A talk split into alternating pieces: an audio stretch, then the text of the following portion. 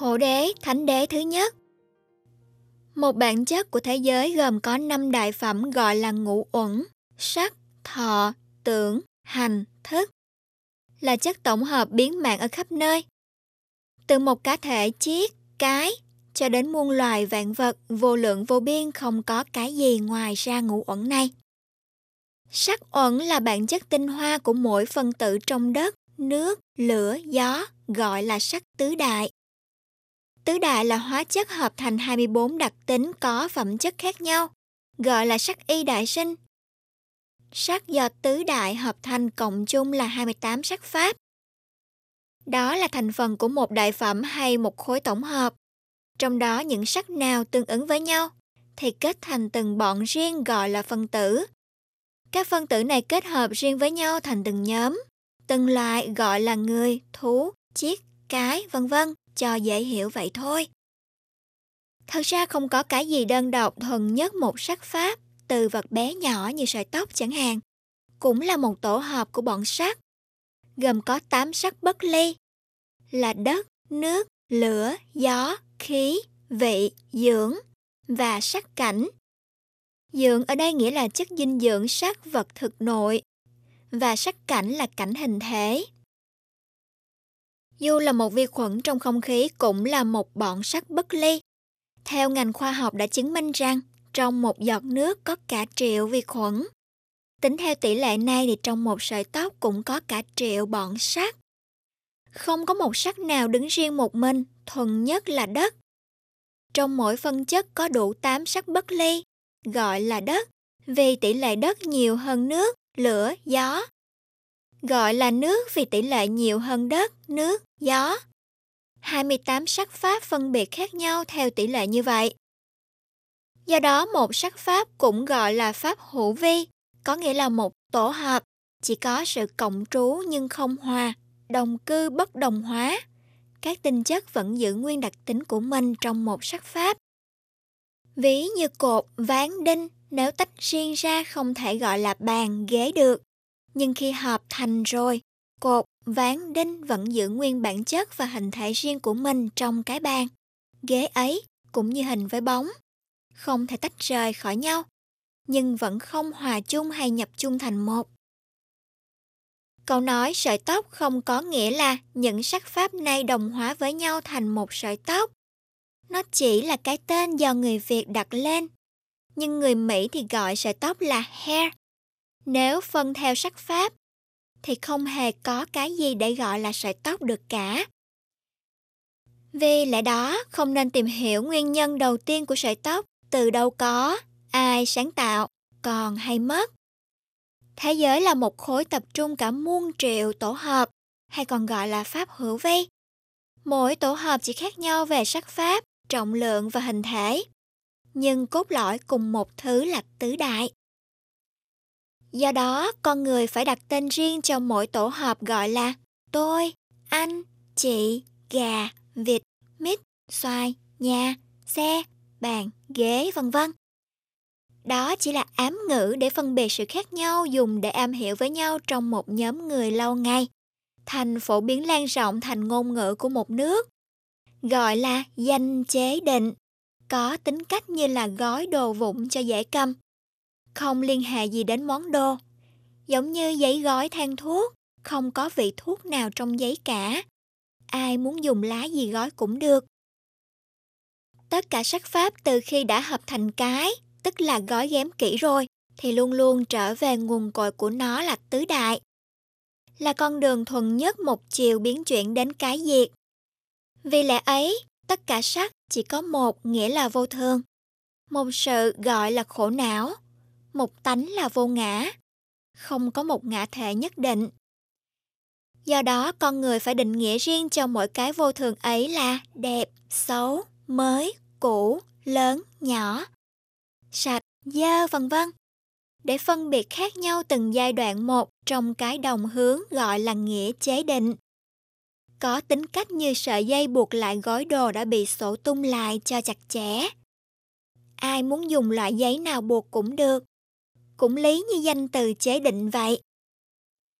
Chính vì danh nghĩa chế định như vậy khiến cho con người không thấy được toàn bộ sự thật của sắc là vô thường, khổ não, vô ngã, mà chỉ thấy từng giai đoạn của sắc là thường, lạc, ngã. Ví như người sống trong chiếc tàu vĩ đại, ngày đêm trôi chảy xuống vực thẳm mà chỉ thấy cảnh vật trong đó là bất động.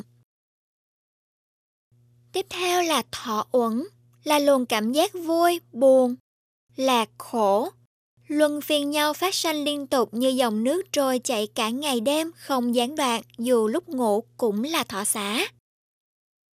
Nguồn cảm giác này gồm có 6 mạch là mắt, cảnh sắc và sự nhìn thấy, mạch tai, cảnh thinh và sự nghe thấy, mũi, cảnh khí và sự ngửi thấy, lưỡi, cảnh vị và sự ăn uống thấy ngon ngọt, thân, cảnh xúc và sự cảm thấy nóng lạnh, tâm, cảnh pháp, câu chuyện và sự nghĩ thấy. Sự xúc, sáu căn cộng sáu cảnh cộng sáu thức bằng cảm thọ. Đây là sáu nguồn gốc phát sanh ra sáu loại cảm thọ khác nhau. Là tính theo sáu căn cảm thọ do mắt thâu nhận thì khác với cảm thọ do tai, mũi, lưỡi, thân, tâm thâu nhận. Mỗi loại cảm thọ này phân ra có năm đặc tính riêng biệt là khổ, lạc, ưu, hỷ, xả. Xả nghĩa là phi khổ, phi lạc thọ. Tất cả kể là một khối tổng hợp, trong đó là biến động giữa sáu căn, sáu cảnh, sáu thức, xúc chạm với nhau. Nhóm nào tương ứng với nhau thì phát ra lạc, hỷ. Nhóm nào tương phản với nhau thì phát sanh ra khổ, ưu. Nhóm nào tương đồng với nhau là xả. Tóm lại thọ sanh khởi là do các bọn sắc xúc chạm với nhau. Xúc là mối dây liên quan tương sinh giữa các sắc, thọ, tưởng, hành, thức. Bản chất của thọ là sức phản dội của xúc, cũng lý như sắc, không có ngã thể riêng là gì. Phải tùy thuộc vào phần kết hợp của nó mà chế định là gì. Mỗi khi hình thành là gì rồi, thì luôn luôn tan như bong bóng nước, trở về với nước là tổng khối của nó. Gọi là vô thường cùng một đặc tính với vô ngã, và tự nó không thể tồn tại được một mình. Không ai có thể làm chủ hay giữ nó lại được theo ý muốn phải tuân theo phần kết hợp của nó cho hội đủ liên tục. Chẳng hạn như khi ta đang ăn thì thấy ngon, đang quạt thì thấy mát. Ta không thể giữ lại được cái ngon và cái mát ấy sau khi ngưng ăn và ngưng quạt. Ta không thể giữ lại được cái no ấy sau khi thực vật đã cạn trong bao tử. Khi cái xác ấy không còn, cái thọ ấy cũng biến mất. Vì lẽ ấy gọi là vô ngã cùng một sự với khổ não. Vì tất cả cái lạc phải chăm sóc, phải giữ gìn không ngừng nghỉ ấy cũng có nghĩa là khổ rồi. Nếu ngưng lại thì mất lạc, là khổ hơn. Nếu trợt tay thì càng thống khổ. Từ khổ đến chí khổ là gốc của thọ. Thứ ba trong ngũ uẩn là tưởng uẩn, là sự hồi tưởng nhớ lại sáu cảnh. Quá khứ nối liền với hiện tại, đó là sự kiện mà ta biết được rằng người này là cha, là mẹ, cái này là xe, là nhà, vân vân. Phải nhờ tưởng, trí nhớ, lặp lại mới biết được. Nếu không có tưởng cũng như chưa từng thấy, hoặc có tưởng yếu kém không bắt lại được cảnh quá khứ, thì không thể biết được người này là ai, cái này là cái gì. Tưởng này cũng cùng một nguồn gốc phát sinh đồng thời với thọ, tiếp diễn với thọ, khi mắt tiếp xúc với cảnh sát thì có nhận thức là sự thấy sanh khởi đồng thời với thọ xã. Ngay lúc ấy, tưởng cũng sanh khởi, sự nhớ lại để nhận cảnh sắc ấy là gì, khiến cho thọ biến chuyển theo sự nhận định ấy. Nếu hợp là vui, nghịch là buồn. Tai, mũi, lưỡi, thân, ý cũng vậy. Luân phiên nhau có xúc, thọ, tưởng, nối tiếp nhau liên tục, thay đổi liên tục. Sự hiện diện của tưởng giống như một cụm khói có nhiều màu, nhiều quyền phép, biến hình muôn thể, nhưng chẳng giữ được hình nào theo ý muốn. Phải luôn luôn đáp ứng cho kịp thời với sự tan biến vào không gian. Và tự mình cũng không thể tồn tại được sau khi lửa đã tắt, mồi đã hết. Đó là sự vô thương. Khổ não đồng thời với vô ngã là pháp tiềm tàng rất khó thấy trong tất cả tưởng. Người không thấy bản chất thật của sắc, thọ, thường có tưởng rất cuồng nhiệt theo danh nghĩa chế định, giống như người không biết mình bị cảm sốt, tâm câu đến những chiếc mền thường hạn nhưng vẫn thấy lạnh. Thiết tưởng đến những món ăn thượng vị nhưng vẫn thấy đắng. Chẳng làm sao dập tắt được vọng tưởng và cơn sốt trầm kha. Kế đến là hành uẩn, là động từ trong mỗi phân tử của sắc, thọ, tưởng, thức. Có sự chuyển động liên tục gồm chung tất cả sự chuyển dịch này thành một khối biển động. Trong đó gồm có ba thành phần tổng hợp là sắc tứ đại, sắc y đại sinh và tứ danh uẩn. Gọi chung là danh sắc. Cả ba thành phần này ví như nước, sóng, gió. Tổng hợp gọi là biển động. Biển này chỉ là một phần ngang trong tiểu thiên thế giới. Song cũng có lúc bất động của danh sắc là bao hàm cả vô lượng đại thiên thế giới. Gọi là biển khổ vì chẳng có lúc nào vắng lặng sóng gió là pháp vô thường. Biển khổ có ba hành diễn ra như sau. Thứ nhất, sắc gọi là đất, nước, lửa, gió, hay còn gọi là sắc tứ đại. Hành là thành phần kết hợp nên người, thú, chiết, cái. So sánh là sở tạo, tức là sáu căn. Thứ hai, sắc gọi là người, thú, chiết, cái. Sắc y đại sinh. Hành là thành phần tan biến ra, đất, nước, lửa, gió, sắc tứ đại. So sánh là sản phẩm, tức là sáu cảnh. Thứ ba, danh gọi là thọ tưởng hành thức, hay còn gọi là tứ danh uẩn.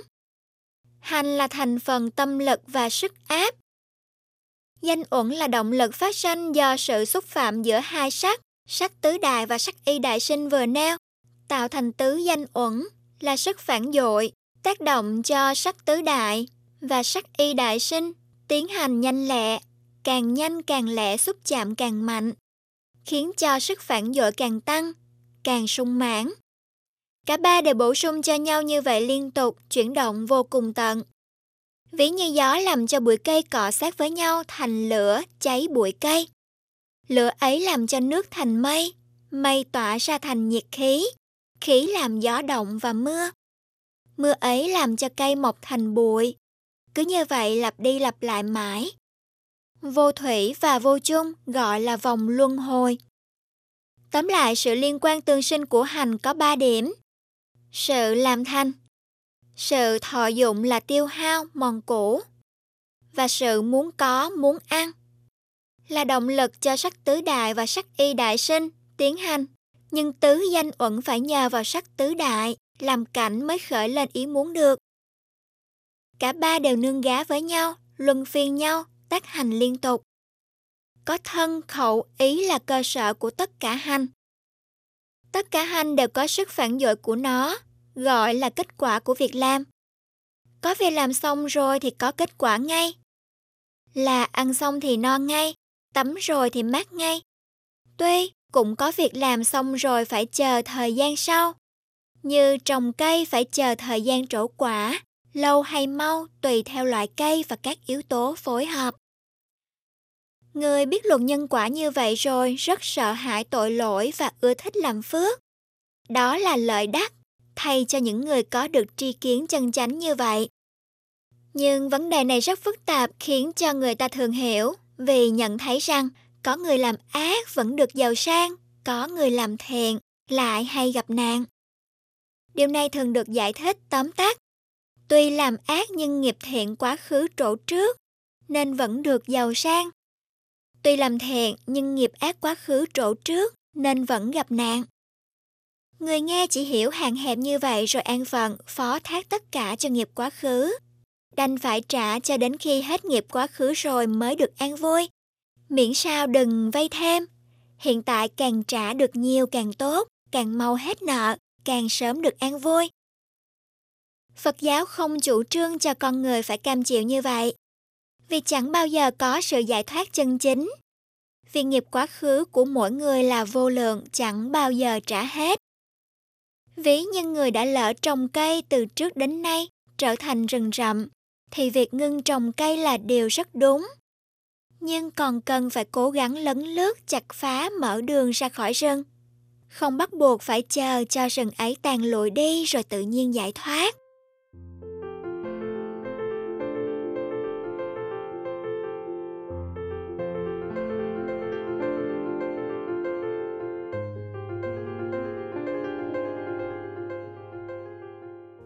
Đặc tính của nghiệp Điều này cần nhận rõ về hành chỉ có nghĩa là động tác.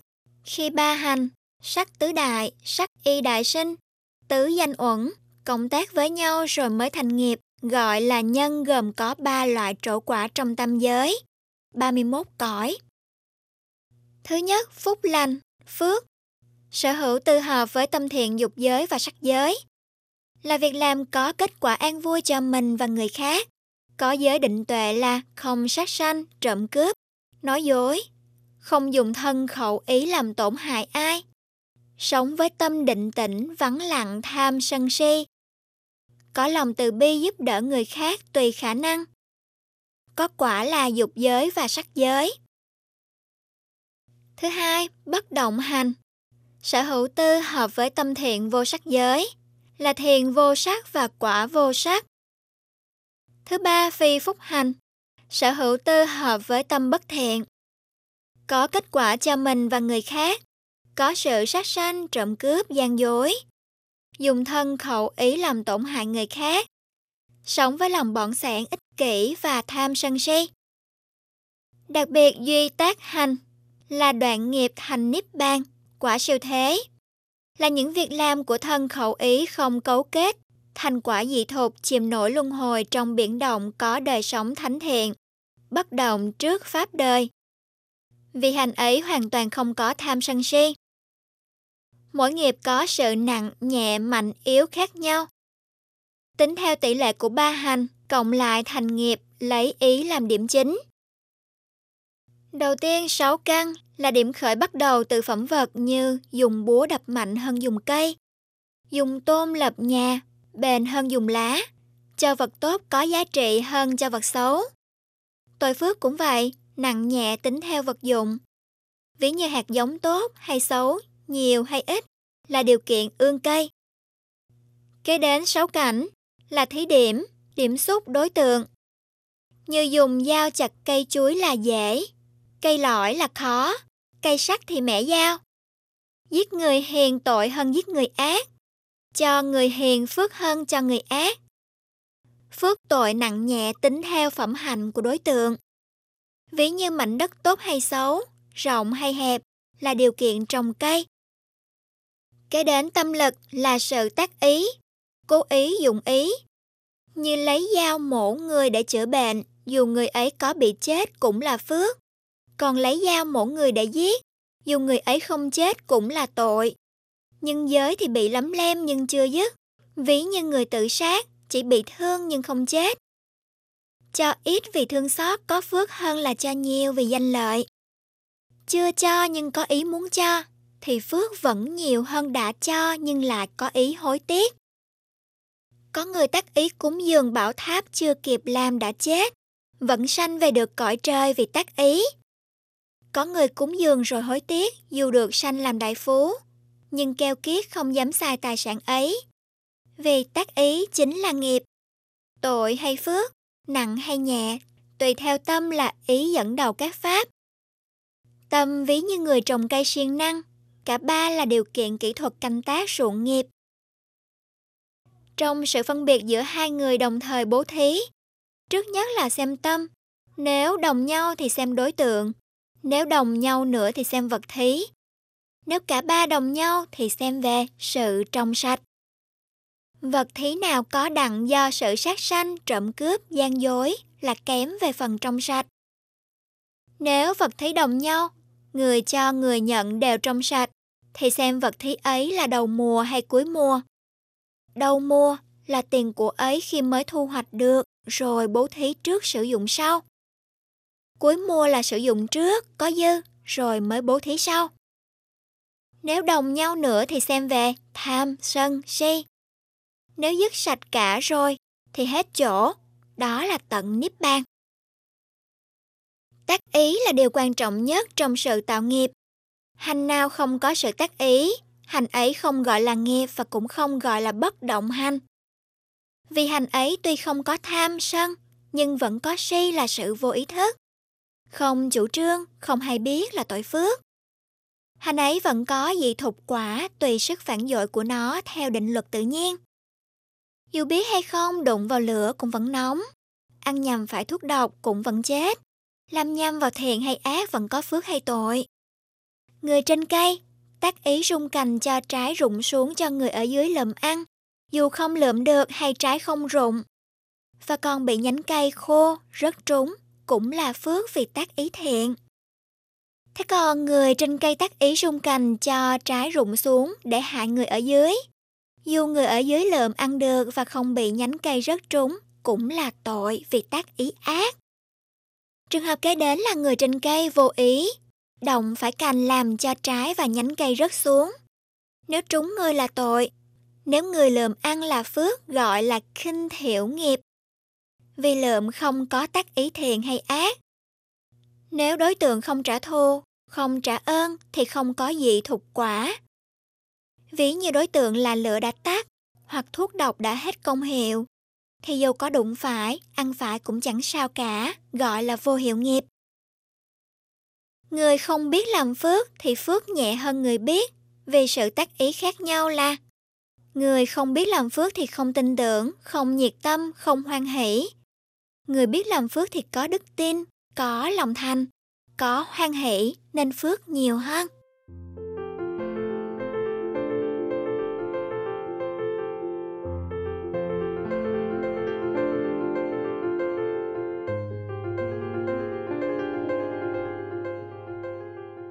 Phân loại nghiệp Tất cả nghiệp tính theo hành có ba, thân hành, khẩu hành và ý hành.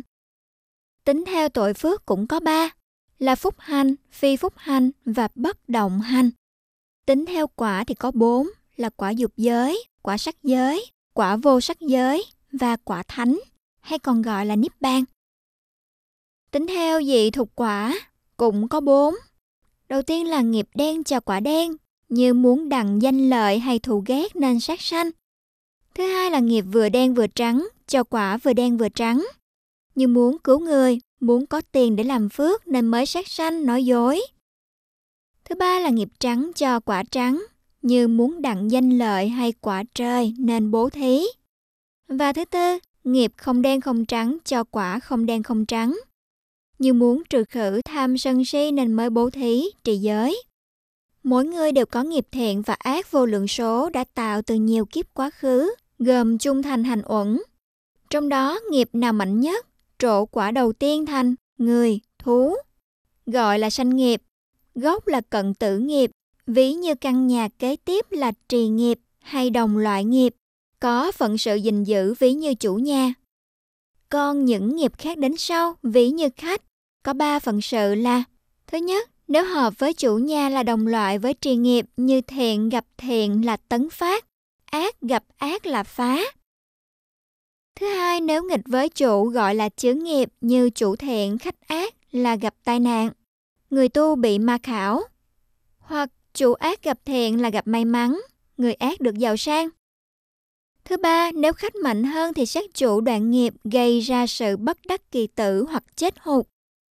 Sanh nghiệp và trì nghiệp không phải sanh lên một lần rồi thường trú đến trọn đời như một tự ngã. Nó là hai nhóm nghiệp đồng loại song hành sanh trổ liên tục, mạnh có, yếu có, gọi là lúc thịnh lúc suy. Nghiệp là nguồn cung cấp nhiên liệu cho đời sống liên tục, giống như mồi tiếp ứng cho lửa cháy liên tục. Lúc mồi tốt thì rực rỡ, lúc mồi xấu thì lu mơ.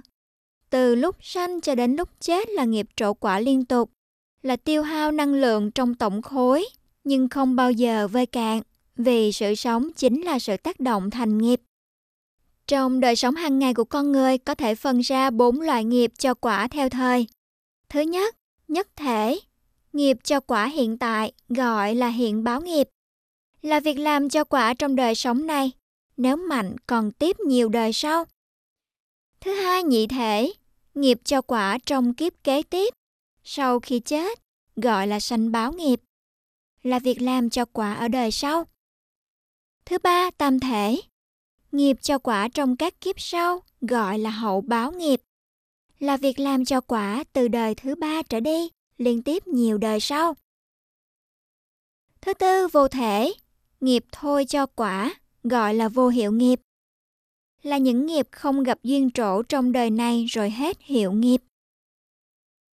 Bốn loại nghiệp này là nghiệp hiện tại, còn mặt khác nữa là có tính cách làm duyên cho bốn nghiệp quá khứ, sanh nghiệp, trì nghiệp, chướng nghiệp, đoạn nghiệp.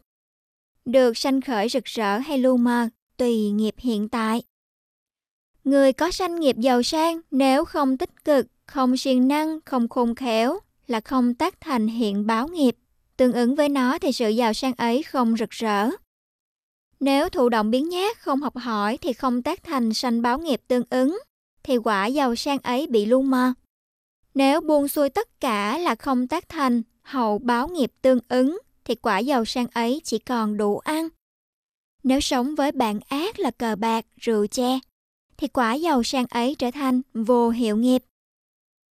Người có sanh nghiệp nghèo khổ, nếu tích cực siêng năng và khôn khéo là không tác thành hiện báo nghiệp tương ứng với nó, thì sự nghèo khổ ấy không quá thiếu thốn. Nếu chuyên cần cố gắng và học hỏi là không tác thành sanh báo nghiệp tương ứng. Vào đó thì quả nghèo khổ ấy bị lu mờ là vẫn có đủ ăn. Nếu cương quyết nhẫn nại và cần kiệm là không tác thành hậu báo nghiệp tương ứng vào đó, thì quả nghèo khổ ấy chỉ có nghĩa là không giàu. Nhìn lên mình chẳng bằng ai, nhìn xuống chẳng ai bằng mình. Nếu sống với bạn lành và chuyên hành thiện pháp, thì quả nghèo khổ ấy trở thành vô hiệu nghiệp. Cả hai đồng nhau về pháp hành nhưng khác nhau về ưu thế. Người có phước sẵn chỉ làm việc nhỏ nhẹ cũng thành quả to lớn. Thậm chí đến sự sát sanh, trộm cắp, gian dối, tà dâm cũng sống được giàu sang. Nếu buông xuôi tất cả thì quả phước trở thành vô hiệu nghiệp. Còn người có tội nghèo khổ nếu siêng năng, cố gắng cũng đủ ăn, thì quả tội ấy cũng trở thành vô hiệu nghiệp. Nghĩa là người giàu chỉ việc buông xuôi thôi cũng đủ làm mất cái giàu. Nhưng người nghèo phải cố gắng lắm mới làm mất được cái nghèo. Nghiệp không đảm bảo cho người giàu vì nó dễ bị mất. Nghiệp không bắt buộc cho người nghèo vì có thể vượt qua. Trì nghiệp là thọ mạng, chướng nghiệp là sự may rủi, đoạn nghiệp là sự tiêu diệt, cũng lý giải như sanh nghiệp. Cuối cùng của cuộc đời là sự chết. Chết có bốn nguyên nhân là Chết vì đoạn nghiệp là cái chết bất đắc kỳ tử, như tự sát là sự cố gắng của mình. Kể là nghiệp hiện tại cho quả hiện tại. Còn sự chết do tai nạn hoặc bị giết, vân vân là do nghiệp quá khứ phần nào thôi, vì hiện tại có sự bất cẩn và gây nhiều thù oán. Ấy là duyên đoạn nghiệp. Thứ hai, chết vì hết nghiệp, là sanh nghiệp ngưng trổ, nên trì nghiệp không chỗ nương gá, gọi là chết bệnh. Thứ ba, chết vì hết tuổi thọ, là trì nghiệp ngưng trổ nên sanh nghiệp không còn năng lực bảo tồn, gọi là chết già. Thứ tư, chết vì hết cả sanh nghiệp và trì nghiệp, gọi là chết hợp thai. Trường hợp thứ nhất, thứ hai, thứ ba, gọi là chết phi thời, vì cả ba cái chết này có thể lướt qua được bằng cách tạo nghiệp khác tương đối vào đó. Lúc sống, con người dành nhau tạo lên tất cả nghiệp. Lúc chết, nghiệp dành nhau tạo lên tất cả con người. Trong giờ phút cuối cùng của cuộc đời, tất cả những việc làm trong đời sống này, chúng ào ạt đến, chen lẫn nhau đòi nợ, giành quyền dẫn đi tái sanh. Những nghiệp này phân theo sức mạnh có bốn loại. Thứ nhất, trọng nghiệp. Về phần phước là đắc thiền, đắc đạo. Về phần tội là tác hại đối với cha mẹ. Vị A-la-hán, thánh nhân. Nếu không có thì nghiệp khác tiếp dẫn. Thứ hai, cận tử nghiệp là tâm sực nhớ đến nghiệp nào thì nghiệp ấy dẫn đi dù nó nhớ nhỏ nhẹ hơn các nghiệp khác. Ví như con bò yếu đuối đứng trước cửa chuông. Khi mở cửa thì nó được ra đứng trước, những con bò mạnh ở bên trong. Do đó cần phải ngăn chặn những tư tưởng bất thiện có thể sanh khởi lên trong lúc gần chết. Bằng cách tạo nghiệp thiện cấp tốc là thọ tam quy và bát giới để bổ sung cho mạnh mẽ về lạc cảnh. Thứ ba, thường nghiệp là những việc làm thường xuyên, nhiều lần trở thành thói quen. Nếu không có thì nghiệp khác tiếp dẫn. Thứ tư là kinh thiểu nghiệp, là những nghiệp lặt vặt nhỏ nhẹ hơn ba loại trên sẽ dẫn đi tái sanh. Bốn loại nghiệp vừa kể sẽ làm phận sự, sanh nghiệp, trì nghiệp, chướng nghiệp, đoạn nghiệp cho đời sống kế tiếp. Và cùng phối hợp với bốn loại nghiệp hiện tại trong kiếp ấy là hiện báo nghiệp, sanh báo nghiệp, hậu báo nghiệp và vô hiệu nghiệp. Đó là 12 chi pháp diễn hành của nhân quả được móc nối như vậy lặp lại vô cùng tận. Chúng sanh dưới địa ngục khi mãn kiếp rồi thì hậu báo nghiệp quá khứ dẫn đi tái sanh. Vì suốt đời bị hình phạt không có cơ hội tạo nghiệp. Và chư thiên cũng vậy, phần nhiều suốt đời hưởng lạc thú đầy đủ, không cần phải làm gì cả. Loài thú cũng vậy, tuy có tạo nghiệp nhưng rất nhẹ. Chúng chỉ giết theo bẩm sinh, no rồi thì thôi, không có ác ý gì cả. Trái với con người, dù no rồi cũng vẫn bắt lấy làm của với lòng tham vô đáy. Tóm lại ba loại chúng sanh này, phần nhiều là sống trong thời kỳ nghiệp chuyển, khác với con người là sống trong thời kỳ chuyển nghiệp, có quyền định đoạt cho số phận của mình. Nhưng phần nhiều con người vẫn sống phó thác cho nghiệp chuyển là bản tánh quen thuộc đã được hấp thụ trong quá trình vô lượng kiếp quá khứ. Và có một số người thì lại ủy quyền của mình vào tha lực là cầu khẩn trời, Phật vân vân. Một số người thì không tin gì cả, chỉ sống cầu an với danh lợi chút ít ở đời này là đủ rồi. Một số người thì cố gắng chuyển nghiệp bằng cách sai lầm là vào rừng rậm. Do đó, người tìm hiểu sự thật cần phải nhận rõ 5 điểm chính yếu ở đây. Nhân quá khứ không ai có thể trốn chạy quả báo của nó, nhưng có thể chặn được tùy sức. Nhân hiện tại thì mọi người có thể sửa được như ý muốn. Thời gian là dòng nước chảy ngược, vị lai lần lượt thành hiện tại, hiện tại lần lượt thành quá khứ. Các vị lai mà con người khao khát ấy, vượt bắt đến cung, rồi nó cũng trở thành quá khứ, mà con người đã nhiều lần chôn lấp, chồng chất như hột cát trong biển. Điều cần nhận rõ về cận tử nghiệp là có người chuyên sống với ác nghiệp say sưa, trong dục lạc. Nhưng khi gần chết, chỉ cần nhớ đến nghiệp thiện nào đó cũng được sanh về nhàn cảnh. Điều này khiến cho nhiều người mặc cảm tội lỗi. Thấy được việc phước, dù nhỏ cũng có quả lớn rồi phát tâm cố gắng làm điều thiện. Nhưng ngược lại, có người chuyên sống với thiện nghiệp, cố gắng giảm bớt lòng tham dục, nhưng khi gần chết bất chợt nghĩ đến nghiệp ác nào đó, khiến cho phải sanh về khổ cảnh. Điều này là sự bất công, hàm oan cho người thiện khổ cả đời này và đời sau. May mắn cho người ác, sướng cả đời này và đời sau. Như vậy tốt hơn, chúng ta cứ sống hưởng lạc cho sung sướng. Đến khi gần chết, làm phước vài lần là đủ rồi. Cần gì phải tu hành cho cực khổ. Nghiệp báo là định luật nhân quả không có sự may rủi và không ai có thể ăn gian được bằng cách nào cả. Vì nó là dị thục quả của việc làm cân đối với nhau. Người chuyên sống với ác là thường nghiệp, nhưng chết với cận tử nghiệp thiện. Nếu thiện ấy là trọng nghiệp hoặc những việc làm thuộc loại đại thiện, dù làm có một lần cũng mạnh hơn. Ví như cả ngàn viên gạch cũng không thể làm chim được một chiếc tàu lớn. Nếu cận tử nghiệp thiện thuộc loại khinh thiểu nghiệp, thì có sanh nghiệp rất yếu, vì không có thường nghiệp thiện trợ lực. Khi người ấy tái sanh vào gia đình giàu có, cân đối với cận tử nghiệp thiện, nhưng chỉ hưởng sự giàu sang được một thời gian ngắn, rồi bị phá sản. Và thường hay bị chết yểu hoặc tàn tật là cân đối với thường nghiệp ác của đời trước trở thành chướng nghiệp, đoạn nghiệp cho đời nay. Nếu biết cách chặn lại cũng thành vô hiệu nghiệp, nghĩa là vẫn giữ được sự giàu sang không bị phá sản. Người chuyên sống với thiện là thường nghiệp nhưng chết với cận tử ác. Nếu ác nghiệp ấy là trọng nghiệp hoặc những việc làm thuộc loại tội nặng, dù là một lần cũng mạnh hơn, ví như cả ngàn chiếc phao nhẹ kết lại, cũng không thể chở một tảng đá lớn. Nếu cận tử nghiệp ác ấy thuộc loại khinh thiểu nghiệp, thì có sanh nghiệp đồng loại là ác nghiệp trợ lực.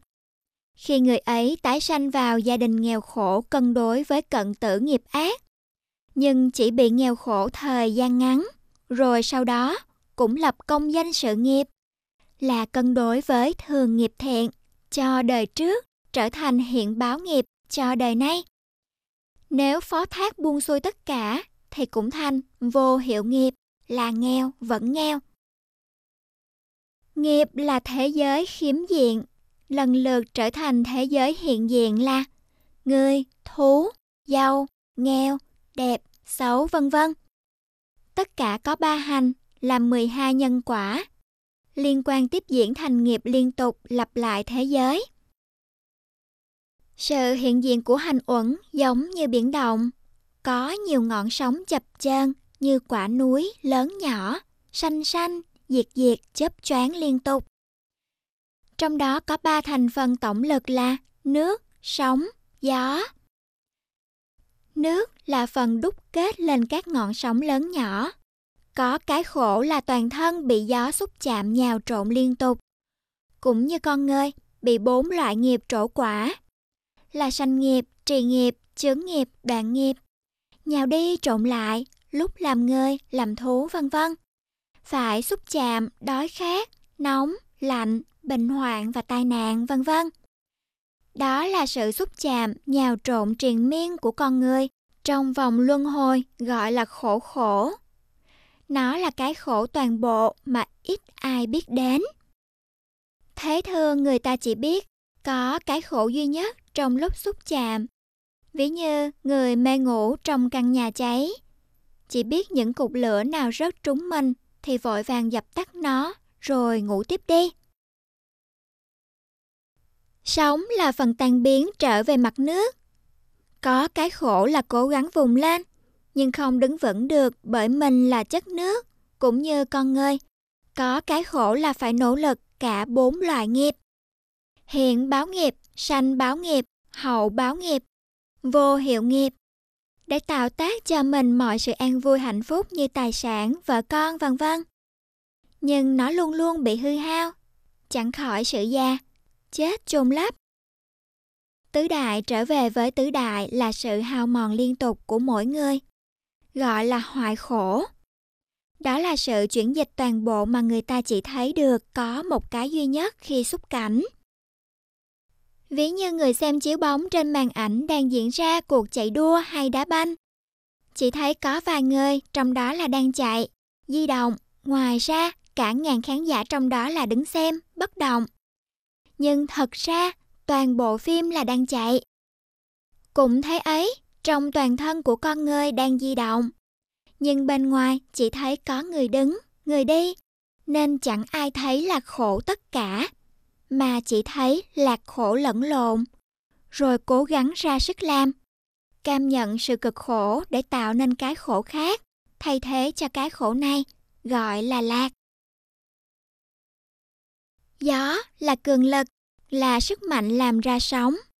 Có cái là làm hoài chẳng xong. Cũng như con người, có cái khổ là phải làm hết việc này sang việc khác. Suốt đời chẳng có lúc nào được nghỉ ngơi. Nhìn lại tất cả đều dở dang. Chẳng có cái nào được làm xong. Ngay đến cái bụng ăn no, rồi vài giờ sau nó lại đói. Ăn đi ăn lại suốt cả đời. Vẫn chẳng làm xong được cái no. Còn nói gì đến những cái ngoài thân. Nhưng ý chí của con người có ái là bất diệt. Cương quyết làm cho bằng được như ý muốn, nên đã vận dụng cả bốn sức mạnh. Trọng nghiệp, cận tử nghiệp, thần nghiệp, khinh thiểu nghiệp để tiếp tục làm cho xong cái tôi và của tôi. Đó là những cái không bao giờ làm xong. Việc làm ấy gọi là hành khổ, đó là những cái mà mọi người đã làm từ vô lượng kiếp đến nay nhưng người ta vẫn thấy nó là cái làm chưa xong, có nghĩa là sẽ xong. Dù có làm đi làm lại như cơm bữa, cũng không hề nhàm chán. Với lòng cương quyết như vậy, chẳng ai thấm mệt, chẳng ai thấy nó là gian lao, là hành khổ, mà chỉ thấy nó là cái lạc chưa làm xong. Phật giáo không bài bác sự lạc thú của con người mà chỉ cho thấy sự thật rằng tất cả lạc thú trong thế giới có sự hiện diện giống như ngọn sóng chập chờn, lúc lớn lúc nhỏ, lúc có lúc không. Chớp nhoáng rồi tan biến tạm thời, gọi là của ta. Nhưng thật ra không ai có thể giữ nó được như ý muốn. Vì bản chất của nó là vô thường, đồng nghĩa với khổ não và vô ngã. Nhưng không phải vì lẽ đó mà phải từ bỏ tất cả điều thiện đưa đến sự an lạc cho mình ở đời này và đời sau. Phật giáo chủ trương cho con người làm điều thiện từng chút ít tùy khả năng. Lần lượt đi đến chỗ toàn thiện là tuyệt dứt tham, sân, si. Chính vì điều thiện là bộ hành để ra khỏi thế giới này. Tóm lại Phật giáo chỉ bác bỏ lòng tham, sân, si của con người mà thôi. Vì nó là ác nghiệp khiến cho con người phải bị sa đọa địa ngục, súc sanh và nghèo khổ vân vân. Đó là điều mà Đức Phật đã trải qua vô lượng kiếp với tự thân chứng kiến như vậy. Chẳng phải là tưởng tượng hoặc nghe ai đó thuyết giảng rồi thọ trì. Do đó, Ngài được hồng danh là chánh đẳng chánh giác. Còn ai muốn tin hay không tùy ý. Luật nhân quả vẫn không thay đổi. Người đã tin theo mà không giảm bớt được ác nghiệp, không tăng được thiện nghiệp thì chẳng có lợi ích gì cả. Thứ năm, thức uẩn là cái sự biết sanh khởi đồng thời với thọ và tưởng. Do sáu căn tiếp xúc với sáu cảnh, có hành là mối giao liên với nhau, thành một cái biết. Thức hay tâm, tính theo căn thì có sáu tâm, tính theo phần kết hợp, sở hữu tâm của mỗi cái biết đều khác nhau là 121 thứ tâm, gồm chung thành một tổng khối. Ví như cái nhà hàng lớn, trong đó có 6 loại ly để chứa đựng 121 thứ nước giải khát. Mỗi lần khách đến tức là sáu cảnh, khách muốn uống thứ gì, rót thứ ấy ra cho khách. Lúc vắng khách, lúc ngủ, thì chủ mê man bất tỉnh là tâm hộ kiếp chỉ có phận sự duy trì sự sống và tàn trữ mọi sự hiểu biết. Nhưng chính nó thì không hay biết gì cả, như cái tủ đựng sách vậy. Do đó người tu tập tâm lực cho mạnh rồi chuyển hồi ký ức, có thể mở tủ sách này ra, biết được nhiều đời quá khứ. Gọi là đắc thiền túc mạng minh. Và những cuốn sách ấy là tưởng uẩn. Tâm hộ kiếp cũng không phải là cái trường tôn, nó là cái đang sanh liên tục và đồng thời cũng là cái đang diệt liên tục. Nhờ có trì nghiệp và sắc pháp, tiếp dưỡng liên tục giống như ngọn đèn dâu có sự cháy liên tục, đồng thời với sự tắt liên tục. Nhưng ta không thấy sự tắt của nó vì có dầu tiếp dưỡng liên tục lắp vào khoảng tắt. Nếu hết dầu lúc nào thì cái tắt được thấy ngay lúc đó. Ta biết rằng dầu hết đi liên tục thì cái tắt của nó cũng liên tục. Tâm hộ kiếp là tâm chủ quan, có trạng thái là vô tri. Mỗi lần có sự xúc cảnh thì rung động rồi dập tắt. Gọi là hộ kiếp rung động và dứt dòng, để nhường chỗ cho tâm khách quan sanh khởi. Mỗi lần khách ra đi thì tâm hộ kiếp sanh khởi trước nhất, rồi mới nhường lại cho tâm khác tiếp tục. Tâm hộ kiếp luôn luôn có mặt xen kẽ như vậy, không phải chỉ có mặt trong lúc ngủ mà thôi. Nghĩa là khách diệt thì chủ sanh, khách sanh thì chủ diệt. Trong lúc ngủ không có tâm khách, chỉ có tâm chủ sanh liên tục. Không có khi nào có hai tâm đồng sanh một lần. Dù trong lúc vừa xem vừa nghe, cũng chỉ có một tâm nhãn thức sanh lên rồi diệt đi. Kế đến là hộ kiếp, rồi mới đến nhị thức, luân phiền nhau mỗi lần một tâm mà thôi. Sự sanh diệt nối tiếp nhau giữa các tâm là điều rất khó thấy vì tốc độ quá nhanh lẹ. Chỉ một giây nó sanh diệt cả triệu lần. Nên người ta nhận lầm Duy có một cái tâm duy nhất còn hoài theo danh nghĩa chế định là cả đời chỉ có một lần sanh, một lần diệt.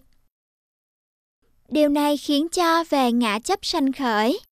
Trong đó có người chấp theo đoạn kiến thì cho rằng chết là hết nên không sợ gì tội lỗi và cũng không cần gì phước đức.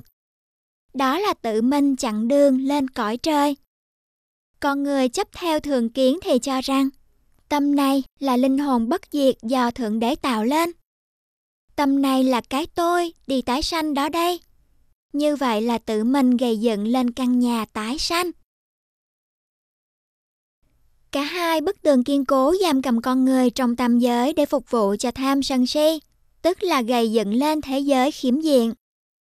Với danh nghĩa tôi và của tôi. Tâm ấy quyết liệt như vậy cho đến lúc chết, có sự tái sanh diễn ra như sau. Tâm khách cuối cùng trong đời sống gọi là tâm tử. Tâm tử bắt vào cảnh nào thì tâm hộ kiếp sanh vào cảnh ấy. Gắn liền thức tái sanh ngay khi tâm tử chấm dứt. Nếu tâm tử bắt quả thuộc loại hóa sanh là địa ngục, ngạ quỷ, Atula, chư thiên vân vân, thì nghiệp sẽ tạo lên sắc ấy, sanh khởi đồng thời với thức tái sanh trong cảnh giới ấy. Có khi hóa sanh tại chỗ rồi được dẫn đi, hoặc vẫn ở tại chỗ một thời gian. Như người giật chuông ở đầu làng, thì tiếng chuông sanh khởi ở cuối làng tiếp theo với cả giật ấy. Khi tâm hộ kiếp tái sanh rồi tỉnh dậy là tâm khách mới biết rằng bây giờ tôi là. Tâm hộ kiếp nhận lấy như vậy rồi trao cho tâm kế tiếp. Nhớ lại đời trước. Tôi là, làm tội là, làm phước là. Cũng như bây giờ ta có tâm khách, bắt cảnh nhớ nhà, thì tâm hộ kiếp sẽ giữ lấy cảnh ấy, như người giữ cuốn sách. Rồi tâm kế đó tiếp tục liên tưởng đến hình ảnh, vân vân giống như người dở cuốn sách ấy ra xem, rồi thêm chi tiết hoặc sửa lại cảnh khác. Nếu tâm tự bắt cảnh tái sanh thuộc loại thai sanh, nạn sanh, thấp sanh, là người hay thú vân vân, thì nghiệp sẽ trở thành tâm quả, tức là thức tái sanh cho tâm hộ kiếp ấy. Vào nhập thai làm người hoặc chó, mèo là thai sanh, vào trứng làm gà, vịt là nản sanh, vào chốn ẩm thấp làm dòi, sau bọ là thấp sanh. Sự thọ sanh phải mất một thời gian chuyển hóa các tế bào ấy cho thành hình, đầy đủ chi thể, gọi là lục căn rồi mới lọt lòng chào đời. Là tâm khách đầu tiên cất tiếng khóc. Vì bị gián đoạn và thay đổi toàn bộ, nên tâm khách không thể nhớ được cảnh quá khứ. Còn tâm hộ kiếp, dù có sự sanh diệt liên tục, không bị gián đoạn giây phút nào, nhưng nó không có tri giác hiểu biết gì cả. Ví như người có tâm khách bắt cảnh, đi Đà Lạt. Trên con đường đi có rất nhiều tâm khách luân phiên nhau, rồi thêm chi tiết. Tâm hộ kiếp cũng sanh diệt liên tục, nối tiếp nhau, giữ cảnh. Trong khi ấy, bị tai nạn xe lật bể đầu, phải thay đổi toàn bộ não mới. Chỉ còn tâm hộ kiếp sanh diệt liên tục một mình, Đến khi tỉnh dậy ở Đà Lạt, tâm khách kế tiếp đó không nhận ra đây là đâu, tôi là ai. Sự tái sanh là sức phản dội cân đối giữa nhân quả, dị thục quả. Gọi theo danh nghĩa chế định là đi tái sanh từ chỗ này đến chỗ kia để mà hiểu với nhau vậy thôi. Chẳng phải cái tâm nào nó chạy đi như luồng gió hay mũi tên. Thật ra không có cái gì đến cái gì đi, ví như trái banh. Trái banh này tức là tam giới, bị lủng một chỗ. Khi ta nhấn hủng đầu kia, thì đầu này bằng trở lại, nên không thể nói được rằng cái hụng ở đầu kia nó chạy qua đầu này, và cũng không thể nói được rằng cái mặt băng ở đầu này nó chạy sang đầu kia. Hoặc ví như, ta thấy người thắt cổ chết rất rùng rợn, rồi đến lúc nhắm mắt đi ngủ ta cứ thấy xác chết ấy hiện lên trước mặt. Điều này chẳng phải là xác chết ấy đi đến đây, cũng không phải là tâm của ta đi đến đó. Sự hiểu biết của thức phân ra ba hạng là trí văn, trí tư và trí tu. Đầu tiên trí văn là sự hiểu biết theo bản năng của con người, tùy theo xúc, thọ, tưởng, hành. Quy nạp như thế nào thì biết thế ấy, giống như cuộn máy ghi âm, thâu vô thế nào thì phát ra thế ấy. Mỗi uẩn đều có sự sanh diệt nối tiếp nhau, thay đổi liên tục, khiến cho tâm phải luôn luôn thay đổi ý muốn theo đó. Ví như đứa trẻ đi tìm trái banh, nhưng thấy đứa khác đang chơi chiếc xe. Nó liền trái banh đi, chừng có xe rồi. Nhưng thấy đứa khác chơi banh, nó lại liền chiếc xe đi, rồi đòi trái banh. Kiếp này làm người Việt thì đem quân đi đánh tàu, kiếp sau làm người tàu thì đem quân đi đánh Việt. Kiếp này làm thợ săn thì dựng lên cái bẫy để nuôi thân. Kiếp sau làm thú rừng thì phá bẫy để thoát thân. Kiếp này làm lên, kiếp sau phá đi. Chí hướng của con người không có cái gì là tự ngã. Nó chỉ là sự hiểu biết tự nhiên, theo phản ứng là đói thì muốn ăn, khát thì muốn uống. Người hiểu pháp bằng trí văn, ví như đứa trẻ, biết vàng có giá trị nhưng không trị giá được là bao nhiêu. Trí tư là sự hiểu biết do suy niệm học hỏi trao dồi thêm, giống như cái máy toán số có khả năng biến chuyển ra đáp số. Nhưng đáp số ấy chỉ đúng với thọ, tưởng, vốn là người quy nạp sai lầm. Trí này bổ túc cho trí văn, cho có sự khôn khéo đạt được mục đích mau chóng và dễ dàng hơn cả thiện và ác. Con người đã dùng trí này tạo lên đủ thứ tiện nghi cho đời sống mà đồng thời cũng tạo lên những thứ để phá hủy đời sống dễ dàng. Trí tư đồng một phẩm giá với trí văn, là vừa làm vừa phá. Một tay làm thiện, một tay làm ác. Chỉ khác nhau về sự tinh vi khôn khéo mà thôi. Trí tư là ý muốn rất thầm kín khó thấy được. Có câu tục ngữ rằng, dò sông dò biển dễ do, nào ai lấy thước mà đo lòng người. Có người bố thí cả ngàn, nhưng lại gian tham một đồng. Người hiểu pháp bằng trí tư, ví như người lớn biết rõ giá trị của vàng, nhưng không phân biệt được bản chất vàng thật lẫn lộn vàng giả. Thứ ba, trí tu là sự hiểu biết do chính mình đã trải qua sự học hỏi và áp dụng thực hành rồi mới chứng ngộ. Giống như người cố gắng cọ sát cây cho thành lửa để châm ngọn đuốc đi đường trong đêm tối. Thấy được hầm hố bụi rậm do ánh sáng của ngọn đuốc. Không phải thọ tưởng báo cáo suông mà chính mình thấy rõ sự thật bằng ánh sáng. Có sự bừng tỉnh trước thế giới là vô thường, khổ não, vô ngã biến mạng trong tất cả pháp. Điều này trí văn và trí tư cũng biết được theo kinh sách, nhưng chưa xác chứng được sự thật nên không thể phân biệt được sách nào đúng, sách nào sai, và cũng không thể đắc được đạo quả. Người hiểu được Pháp bằng trí tu là người đã xác chứng được sự thật, nên biết rõ sách nào đúng, sách nào sai, và có thể đắc được đạo quả dễ dàng. Ví như người thợ bạc biết được vàng giả không lẫn lộn, và có thể làm được những kiểu nữ trang theo ý muốn. Tóm lại tất cả sắc, thọ, tưởng, hành, thức là thành phần đại phẩm của thế giới. Trong đó có một cá thể có nhiều cách gọi. Gọi theo tổng số là ngũ uẩn, gọi theo phân số là danh sắc, phân tử của sắc pháp và danh pháp. Gọi theo đơn vị là pháp hữu vi, cái gì có mặt do sự ráp nối kết thành một. Gọi theo dị thục quả là pháp hành, cái gì có mặt do nghiệp báo.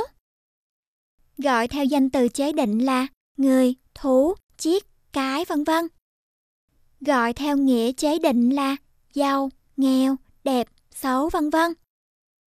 Cả danh và nghĩa chế định là tục đế. Chỉ đúng sự thật trong thời hiện tại. Còn quá khứ và vị lai thì không phải như vậy. Tất cả pháp này gọi theo chân đế là cái sanh, diệt liên tục. Có sự vô thường, khổ não, vô ngã là sự đồng nhất cả ba thời. Quá khứ, hiện tại, vị lai cũng đúng như vậy. Chân đế không phủ nhận cái tôi và người, thú vân vân là không có, nhưng chỉ cho biết cái ấy là vàng giả và giới thiệu vàng thật. Tất cả pháp đều có sự sanh diệt, Nhìn ngược là sanh liên tục, nhìn xuôi là diệt liên tục, nhìn ngang là trụ liên tục. Giống như dòng nước, nhìn ngược thấy nó chảy đến liên tục, nhìn xuôi thấy nó chảy đi liên tục, nhìn ngang thấy nó thường tồn liên tục. Sự kiện sanh diệt này bao hàm ý nghĩa vô thường, khổ não, vô ngã. Sanh là vô thường, vì mọi người có cái sanh bất định là chỗ nào, sắc nào. Phải sanh đi sanh lại vô cùng tận, hết sắc này đến sắc khác. lang thang hết chỗ này đến chỗ kia, không nơi nào được an nghỉ, không sắc nào được thường trú. Cái sanh nào cũng đồng giá là vô thường bất tận. Sanh là khổ, vì chẳng ai thoát khỏi cái sanh vào địa ngục, ngạ quỷ, súc sanh, Atula. Và người nghèo khổ tàn tật vân vân phải sanh đi sanh lại vào chỗ ấy không dứt tận. Chỉ tạm thời vắng mặt nhờ phước báo, đến chừng mãn phần rồi, lại có mặt nơi đọa xứ, vốn là quê cũ của chúng sanh. Sanh là vô ngã, vì chẳng ai có thể lựa chọn được cái sanh nào như ý muốn. Không thể từ bỏ được cái sanh nào trái ý, và không thể giữ được cái sanh cho tồn tại bất diệt. Trên thực tế, cái sanh chỉ là quả dị thục, nó chỉ tồn tại lâu hay mau, tùy theo nghiệp lực. Quả dị thục này phân theo danh sắc rồi chế định là người sanh nhưng thật ra là quả sanh. Ngoài quả này ra thì không có cái gì gọi là tôi sanh. Diệt là vô thường vì mọi người đều phải chết bất định là giờ nào, chỗ nào. Mỗi người phải chết đi chết lại hết đời này sang đời khác hết sắc này đến sắc khác vô cùng tận. Trên thực tế, mỗi người đang chết liên tục nhưng không ai thấy. Vì có cái sanh tiếp dưỡng liên tục, đến chừng cái sanh hết hiệu lực thì cái chết mới hiển lộ. Một đời người có sự sanh diệt nhiều lần hơn giọt nước trong biển.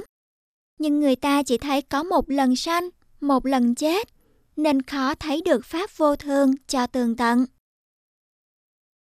Diệt là khổ, vì nó là sự sụp đổ tất cả. Dù phải sống cực khổ thế nào, cũng cần phải cố gắng chạy đua với cái chết được chừng nào hay chừng đó. Cái chết này bắt đầu từ lúc sanh, nhưng người ta chỉ thấy nó vào giờ chót. Chẳng ngờ đời sống qua như chớp nhoáng, chẳng kịp làm điều gì thiện phước cho đời sau. Chợt hiểu được cái chết thì đã quá muộn. Nhìn lại tất cả đều dở dang, phải bỏ lại tất cả tài sản, quyền thế và quyến thuộc. Chỉ một mình ảm đạm trong nấm mồ cô đơn, bàn hoàng khủng khiếp mọi phương hướng đều tối tăm. Chỉ còn tội phước là tòa án lương tâm sẽ phán xử. Cái chết là sự đau khổ thảm khốc tột cùng của mọi người, nhưng chẳng ai dừng lại được sự chết. Phải chết đi, chết lại liên tục, hết sắc này đến sắc khác, vô cùng tận. Diệt là vô ngã vì không ai có thể ngăn chặn hay chạy khỏi được cái chết. Không ai có thể cầu khẩn van xin hay khất hẹn sự chết lại được giây phút nào. Và cái chết cũng không chừa sót hay lựa chọn ai cả. Nói theo chân đế, cái chết là vô hiệu nghiệp, chỉ một quả dị thục đã chấm dứt. Quả dị thục này phân theo danh sắc rồi chế định là người chết. Để hiểu với nhau theo tục đế mà thôi. Chớ nhận lầm quả là tôi, tôi là quả. Trên thực tế, chỉ có quả diệt, ngoài ra không có cái gì gọi là tôi sanh, tôi chết. Trụ là vô thường, vì tất cả cái gì đã tạo dựng, đã hoàn thành là vợ con, tài sản vân vân đều phải biến đổi theo thời gian, phải già cũ, hao mòn, sụp đổ, tiêu tan. Bất cứ lúc nào hết hiệu lực nghiệp báo, tất cả có sự tồn tại giống như lá cây, sẽ lần lượt rụng hết, đến phiến lá cuối cùng không chừa sót. Trụ là cái khổ, vì đây là giai đoạn giữa cái sanh và cái diệt. Cả hai là sự khổ rõ ràng rồi, nhưng chưa bằng giai đoạn hiện tại là sống dở, chết dở. Vì phải chạy đua với cái chết mà không bao giờ thắng để được sống tạm. Và trong sự sống tạm này, phải trả giá đủ thứ. Phải làm lộn cực khổ, hết cái này đến cái khác suốt đời không ngừng nghỉ. Phải bồi dưỡng cơm nước, thuốc men cho sự sống, và còn bị tai nạn, bệnh hoạn, hạ hiếp, trộm cướp, lừa gạt, vu cáo, giam cầm, đánh đập, thua lỗ, mất mùa, đói kém, xúc chạm, rồi mũi, mưa gió nóng rét. Ví như người mướn nhà ở tạm, nhưng vẫn phải trả đủ số tiền như thế đó. Trụ là vô ngã, vì tất cả không có cái gì là tôi, của tôi. Cái tôi chỉ có quyền tạm giữ, tạm sai khiến, rồi phải trao trả tất cả cho vô thương. Dù là cha mẹ, vợ con, và luôn cả bản thân, cũng phải trả bất cứ giờ phút nào nó đến đòi. Và phải nhận lãnh bất cứ cái gì khi vô thường nó đem đến. Dù trái ý nghịch long cũng phải cam chịu. Không có quyền từ chối. Tuyệt đối phải tuân theo. Khi nó đòi phải trả, khi nó trao phải nhận. Cái tôi của tôi như vậy là hoàn toàn trái ngược với ý nghĩa. Do đó gọi là vô ngã, vì nó chỉ là cái rỗng không. Vì nó không có tự chủ và quyền hành nào cả. Vô ngã không phủ nhận cái tôi, của ai là gì cũng vậy, chỉ xác định sự thật của cái tôi là như vậy. Cái tôi chính là cái đau khổ trong luân hồi. Vì sự hiện diện của cái tôi, ví như tên tử tội bị lính đánh đập, bị dân chúng phỉ bán và ném chọi trên con đường đi đến pháp trương. Nếu thống kê tất cả sự đau khổ của mỗi người, ước lượng bằng nước mắt trong những kiếp luân hồi, thì mỗi người đã phải rơi nước mắt tràn đầy cả bốn biển đại dương. Bấy nhiêu là đủ để cho người có trí hiểu biết được cái tôi của mình, hoàn toàn kết tập bằng sự đau khổ như vậy, mà khởi lên ý muốn giải thoát cho chính mình, và khởi lên tâm Phật là lòng xót thương cho chính mình và mọi người đều là nạn nhân của luân hồi, cả thảy vì đồng đẳng với nhau, về sự thống khổ triền miên. Là anh em truyền thống cùng cha là ngã màng, cùng mẹ là khát ái, cùng trương là tà kiến. Với tinh thần hướng nội là tự giác, hướng ngoại là từ bi, có thánh đế làm căn bản. Đó là sự mẫu mực cho sự giải thoát chân chính. Điều này nói lên để xác định sự thật rằng, Người có chí nguyện giải thoát mà không biết thế giới là toàn khổ và không biết sự thật của cái tôi là gì. Thì sự giải thoát của người ấy chỉ là sự tầm cầu tham ái bằng tưởng tượng. Không có thánh đế thứ nhất làm căn bản thì không có sự mở đầu cho tiến trình giải thoát. Thánh đế thứ nhất kể là phần mở đầu cho thấy sự giải thoát chân chính. Vì có sự biết rõ bản chất thật của thế giới toàn bộ là ngũ uẩn cùng với sự biến chuyển của nó là định luật nhân quả và hiện tình có sự là vô thường, khổ não, vô ngã. Khi nhận biết được chân đế và tục đế rồi mới thấy được khổ đế. Xác thực thế giới là đại khổ uẩn, trong đó có cái tôi là khổ nhất, rồi tự giác được việc phải làm cần nhất là giải thoát. Sự giải thoát này là điều rất cần thiết cho mọi người nhưng còn phải tạo điều kiện chính xác cho tương đối với sự giải thoát ấy. Việc các pháp đều tùy thuộc vào lý nhân quả, vốn là pháp vô ngã, không trổ quả theo ý muốn của ai. Ngoài nhân quả ra, không ai có thể ban phước hoặc tha tội cho ai. Mỗi người phải tự cứu lấy mình bằng cách tạo nhân cho tương xứng với ý muốn. Thì quả của nó sẽ trổ đúng theo ý muốn. Đó là điều cần phải tự giác trước nhất cho người hướng tâm đến sự giải thoát chân chính. Và còn phải tỉnh giác hơn nữa là sự lầm đạo Pháp là điều rất khó mà ai dám sửa sai cho mình. Thánh đế thứ nhất này có hai chân lý giải thoát cần phải triệt thấu. Sự cấu kết sanh, diệt giữa bản chất và nhân quả. Thứ nhất, tục đế. Chế định tất cả mọi người có sự hiện hữu là gì và sự đẹp, xấu, lạc, khổ ra sao ấy là do nghiệp tác thành, do vậy cần phải bỏ ác nghiệp và làm thiện nghiệp, cho đặng sự an vui trong đời này và đời sau. Áp dụng được điều này là giải thoát tạm thời, có giới tịnh và tâm tịnh, làm sự trong sạch làm căn bản. Thứ hai, chân đế xác định tất cả cái gì trong tục đế ấy có bản chất là ngũ uẩn liên kết với nhau, tác thành. Ngũ uẩn là pháp vô thường, có sự sanh diệt liên tục biến đổi theo từng giai đoạn, từng cái. Vô thường đồng nghĩa với khổ não, có khổ là gốc. Vì sự khổ nên mọi người phải cố gắng dựng lên cái lạc, nhưng nó luôn luôn chảy xuống về gốc khổ. Vô thường đồng nghĩa với vô ngã, có cái tôi bất định là gì? Chỉ tạm quyền, tạm chủ có tham, sân, si, sai khiến. Những pháp này cần phải quán xét cho thấu tận đặng sáng suốt, như người tỉnh giấc mơ, và bỏ bớt gánh nặng không cần thiết do lòng tham sai khiến, đặng nhẹ nhàng cho hành trình được nhanh chóng. Áp dụng điều này gọi là giải thoát tri kiến. Chấp chặt có kiến tịnh là tuệ thấy tam giới làm căn bản.